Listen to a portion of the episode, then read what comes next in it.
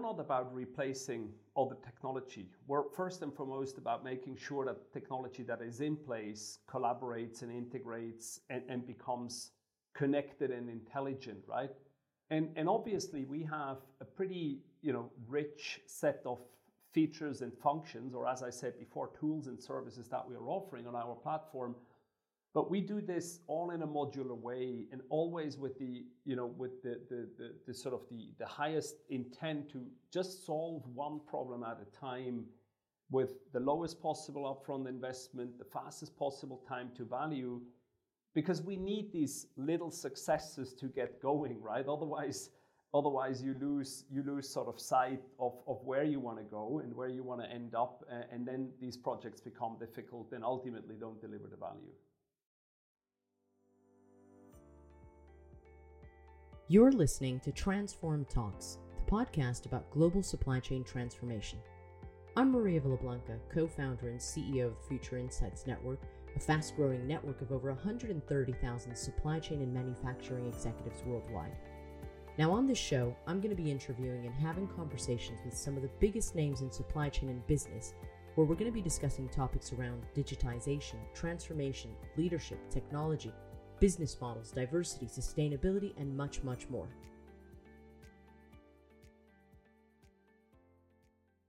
Welcome back to Transform Talks. I'm delighted to say that this week my guest is Stephan Sieber. Stephan is the CEO of Transporeon, one of the world's leading transportation management platforms.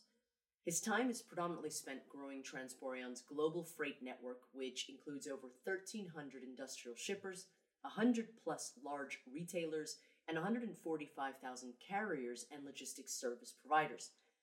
Prior to joining Transporeon, Stephan spent 13 years working for SAP in a number of senior management roles before going on to shape the development of ERP provider Unit 4. So, I was really excited to record this week's episode because when I first met Stephan and his team last year, I was really impressed with their platform and their clientele, and the way that they operate, frankly. And since then, we've done a number of projects together, and I wanted my listeners to meet Stephan and hear for themselves. So I'm really pleased that he's here, and I've been able to finally get him to sit down and talk to me. As for the topics discussed during the episode, well, Stephan and I managed to talk about the art of keeping things simple, how to leverage platform innovations to overcome supply chain challenges, and what the future holds for supply chain and Transporeon. I hope you enjoy. Hi, Stephan. Welcome to the Transform Talks podcast. Hey, Maria. Good to be here. It's been a while. I haven't seen you in a couple months, so it's good to catch up, even if it's uh, sort of over this this format and not in person, right? Absolutely. Yeah. No, it's uh, it's been a while. I think it was London last year, September or something like that. So good to see you again. And and you know what? You had you held an event, and I was speaking at it, and I loved that event for a number of reasons. I got to meet a lot of really cool people, yourself included, but also it was overlooking the Thames. It was perhaps, I don't think you could pick a better location than the one you picked, by the way. I think the day was a bit uh, a, bit challenging. I think it was the day after the funeral of the Queen, so we we lost a few people. We lost a few people because of travel restrictions, but I think we will all remember that day most likely. Yes, we will. We will. But it was it was uh, it was still a good vibe there, and I think talking about we're going to get into this when we talk about the, eh, you know here in the podcast now. But uh, before I dive into the main topic of today's discussion, I just want to get your thoughts on something. Okay, so I know that your headquarters are located in the city of Ulm in the south of Germany, and which is the famous birthplace of Albert Einstein. Uh, and he he said, and and which is great by the way because when I was at the at the event you gave me, you guys gave me a piece of the house of Albert Einstein, which I proudly display and show to everybody, by the way. That's great. So it was it's so I love that story, but I, I want to understand because I know one of the things that he said was everything should be made as simple as possible, but not simpler. So when you think about your career, when you think about the work that you're doing at Transporeon, how true would you say that is? I think it's very true. Um, I, I, I, normally say things need to be simple but not simplistic, right? Um, you know, when simple becomes too simple and with this falls, then you've crossed that line, right? But I think it's a key task of leaders, not only CEOs of any leader, to to sort of boil down complex stuff into simple and understandable concepts. That's the only way to focus and keep the dynamics in an, in an ever more volatile, interdependent, connected, connected world. I mean, you use the volatile world, uh, volatile word, shall I say?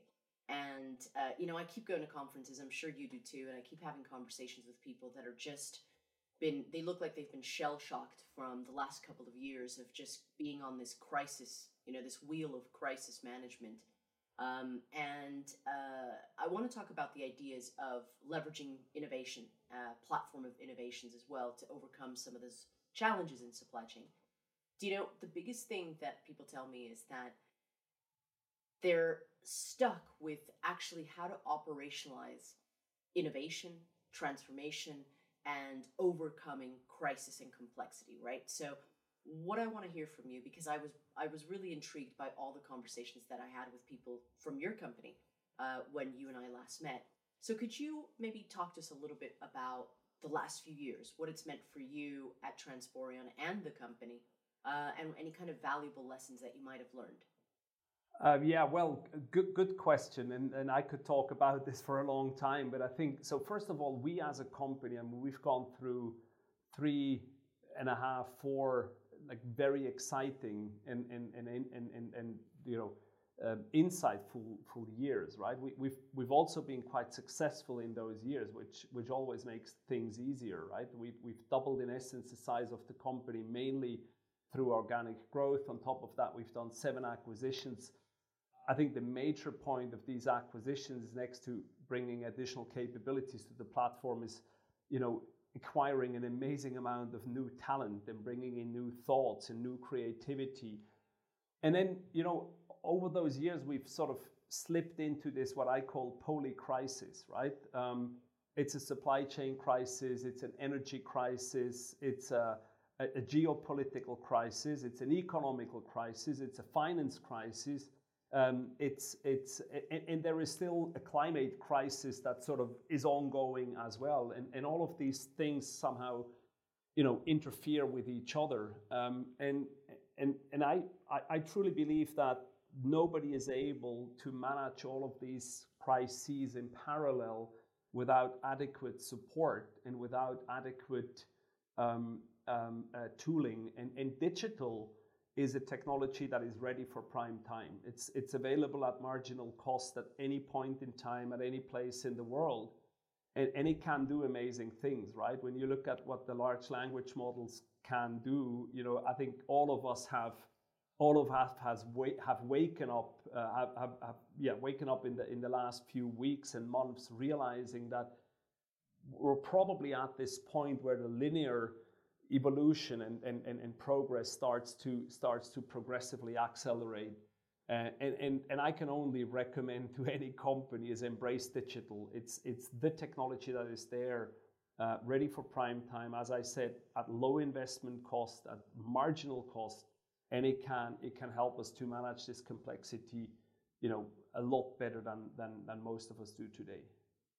So, so what you call your poly crisis, I call the cocktail of crisis. I wrote a newsletter about that. Uh, it, it, I'll give you the story. That that's that's. I actually prefer. I actually prefer that term. I'm going to use. I'm going to steal that from you, Maria. Yes. You should. Uh, you should. Uh, you know what I'm going to do? I'm going to tag you in the newsletter that I wrote so that you can you can read it because I was having a conversation with uh, with Vineet Khanna from uh, Nestle and he was saying that he felt that the world was drinking from a very strong, a very heady cocktail. And so I was taken aback by that, and I thought, you know what? And I, I started to digest it and thought, we're in a cocktail of crisis. So this is this is like you say, economic issues, uh, supply issues, demand issues, energy issues, war. Um, I mean, I don't want to go into telling my podcast audience here or giving them a whole history lesson, but we've had relative stability for the last 70 years, except for maybe localized uh, crisis. Now we're, we're seeing black swan event after black swan event in, again, what I like to call the flock of black swans, uh, as opposed to just one. So you're right. Digitization is probably going to be one of the biggest. Digitization plus talent, which is what you just said in terms of what you learned, are probably going to be the things that get us out. Now, I also want to talk about because I see a lot of transformation failure. I see a lot of apathy, people who maybe realized that it wasn't as big as they thought it would be or as helpful as they thought it would be. You know, we've had so many disruptions right now, and it's so crucial to implement this kind of uh, digital. But I, I'm curious about the common pitfalls that maybe companies fall for when attempting to leverage platform innovations to overcome supply chain challenges. And you're in a really lucky position because you work with so many different types of companies, don't you? You work with shippers, you work so you have this helicopter view, and I'd be interested to hear your perspective on that. Absolutely, yeah. I think so. First of all, this is one, in my opinion, one of the absolute key um, attributes of a platform is that it, it's not implemented to the to the benefit of one single party. It's implemented to the benefit of a network. And in our case, as we say, you know, we solve the freight problems where they actually occur in between companies and not inside a single company, right? Now that requires all the parties to to some extent to collaborate. Um, and um, and, and and and and this is tough, right? Because you need to align the interests. So you know, one pitfall that we see is that customers, people, are trying to make projects too big, um, and and and we are. You know, I have a background in B2B applications, ERP, where, where we always try to supersize the projects. And actually, here at Transporeon, we actually usually try to cut it down and say, first things first, this is the problem we need to solve right now. Let us do this. And once we, we sort of we tick that box and we cash in the benefits of an investment, then we'll think about the next step, right? Because if you if you make things interdependent, if you build those, you know, string of pearls, um, you know, one after the other, the sooner, like very soon, you will realize that nothing moves anymore. So so cut it in small pieces, do one thing at a time, understand that a platform has four major functions, right? It's an accumulation of tools and services. It's a set of rules and standards. Those two things make a community or a network sort of appear. And within this network, everybody will enjoy from lower transaction costs in both matchmaking as well as process execution. Now, I think that rules and standards piece is absolutely critical. We need to agree on a certain taxonomy, on a certain way of doing business with each other. Otherwise, we will never be able to exploit those network effects. And, and everybody wants a platform, but hardly anybody is willing to really go that step and say, I want to be part of that. So that's a bit our role as the orchestrator, as the operator of a platform that we play. Well, you said something in September that was very interesting to me about the fact that you belabored the point that this is not a solution. What if solutions got us? You know, this is a platform. Uh, can you expand on that a little bit? Because it was a really interesting statement. Yeah, I think the easiest way to say is like we're not about replacing all the technology. We're first and foremost about making sure that technology that is in place collaborates and integrates and, and becomes connected and intelligent, right? And, and obviously, we have a pretty you know, rich set of features and functions, or as I said before, tools and services that we are offering on our platform. But we do this all in a modular way and always with the, you know, with the, the, the, the sort of the, the highest intent to just solve one problem at a time with the lowest possible upfront investment, the fastest possible time to value, because we need these little successes to get going, right? Otherwise, otherwise you lose you lose sort of sight of, of where you want to go and where you want to end up, uh, and then these projects become difficult and ultimately don't deliver the value. Which is where a lot of companies find themselves in, don't they? They they find that they are uh, disappointed with the value that they're that they're getting from uh, technology, right? Yeah, this, this is the typical the typical B two B IT project, right? It takes it takes twice as long as you intended it to take. It, it costs substantially more than you thought it would cost. And, and, and ultimately, it delivers a fraction of the original value, partially because partially because uh, you know the project under delivers, but in many cases also because you just run out run out of steam, and, and then you say like, okay, now now this is done, like like this is it, right? We're not going to do another X Y Z project in the next 15 years, right? And and it's not just from a cost perspective, although that's a very big one. It's also you exhaust your team, don't you? You exhaust your people.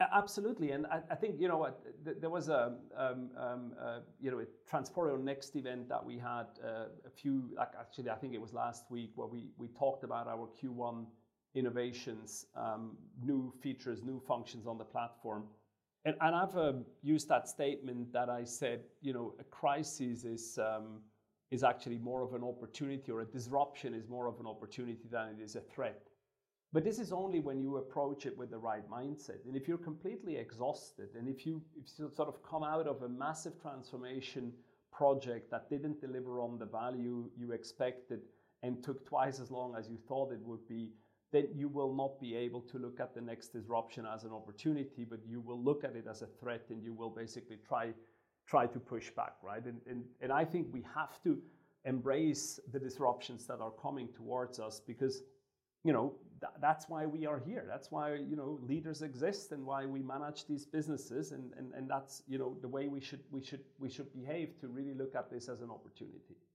Well i think i think we have no choice frankly stephan. I think i, I think we, we have no choice. And and that and if if the last couple of years has taught us anything it's that instability volatility that you know that VUCA environment is here to stay at least for a, a while longer so, do you think that companies that embrace that kind of thinking, the thinking that maybe we need to look at a platform, collaborate better, uh, do you think that they're better off from a resiliency perspective, uh, from a competitive advantage perspective?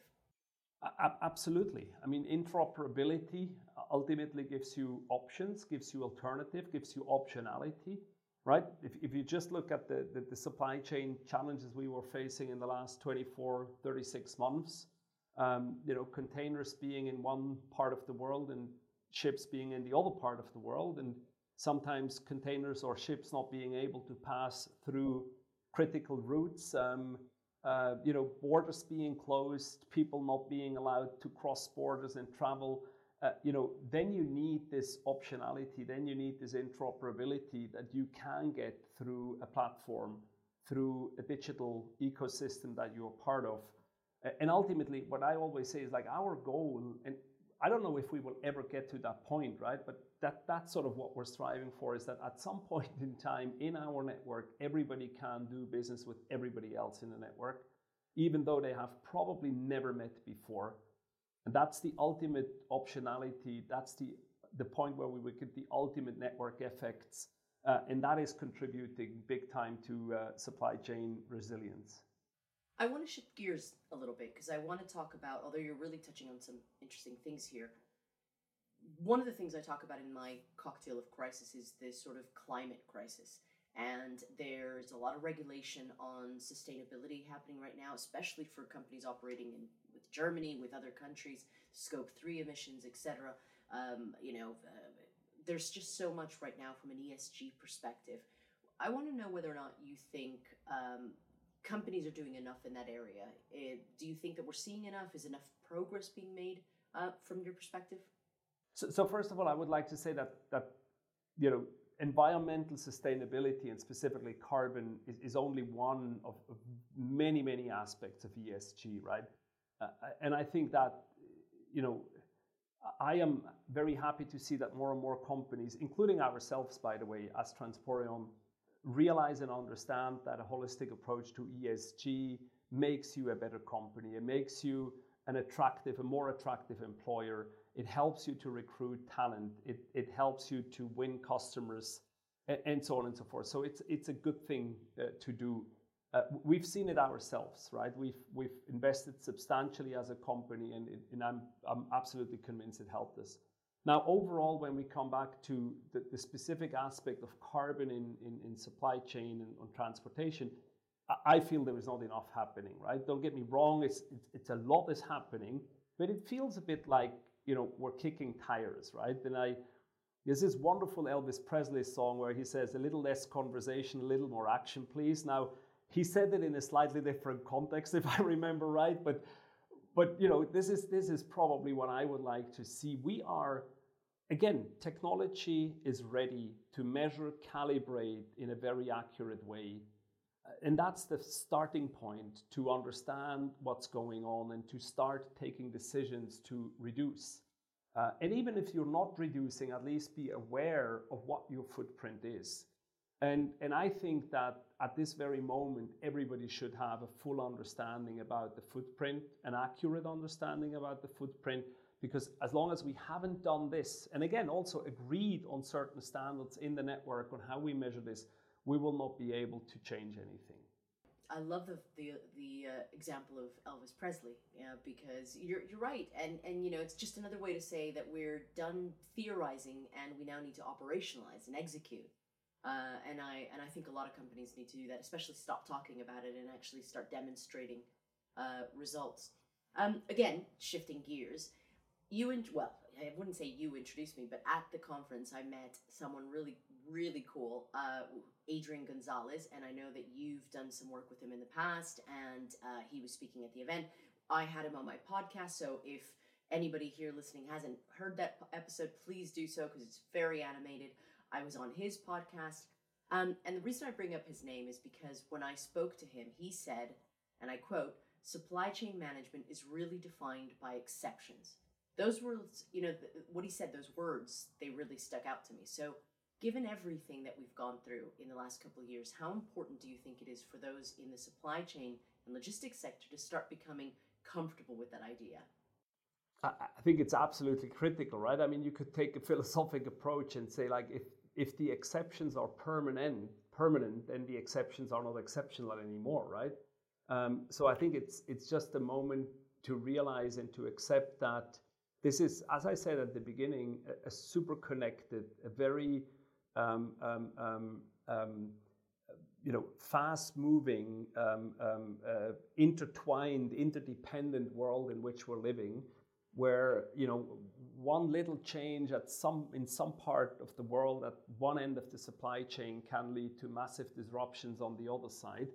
And in order to manage this you need to have you need to have an infrastructure right? We we always talk about this arc concept automation real-time insight and collaboration. We've talked about collaboration slash interoperability before.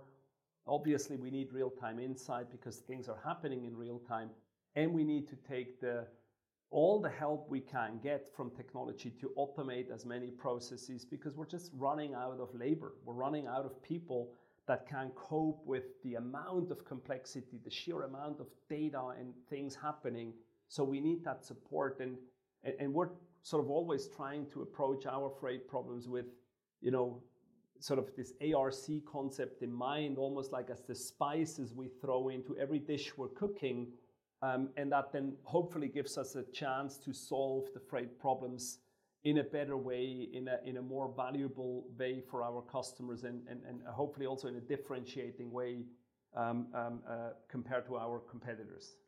And, uh, you know, it's interesting that you say that because I think that the amount of data that we are surrounded by and the more connected we are, there's going to be so much more data that comes in we need to be able to free people within the supply chain and logistics to make better decisions and to do more creative things to deal with the complexity that is being thrown at us, right? So I want to ask you about the future, you know, because at the time of this recording, there's been news recently about, and maybe you can tell us a little bit more about the news, but I want to know what the future holds for Transporeon. Um, you guys are growing, you guys are doing a lot of amazing things. It'd be interesting to hear where you see the future of this industry and your role in it.